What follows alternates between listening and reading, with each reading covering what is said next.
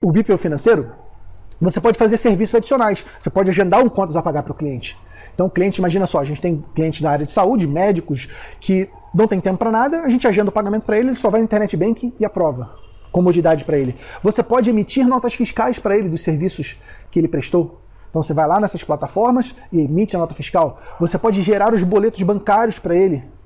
Então gera os boletos bancários e manda para o cliente. Você pode controlar os contratos, o faturamento. É um outro tipo de BPO financeiro, ok? Então BPO financeiro processamento e tem o BPO financeiro agendamento, emissão de nota fiscal. O que eu não recomendo nunca é que você pague despesas pelo cliente. Você tem um token lá, o validador, para pagar despesas pelo cliente. Porque aí você está tomando risco. Isso é ato de gestão. E ato de gestão você é corresponsável. BPO financeiro não é gestão, tá? Vamos lá, vamos, vamos alinhar conceito.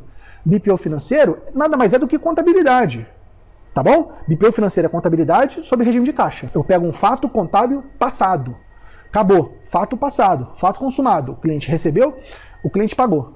Ok? Eu pego o fato consumado. Eu não pego, eu não tomo decisão no fato presente para gerar fato futuro.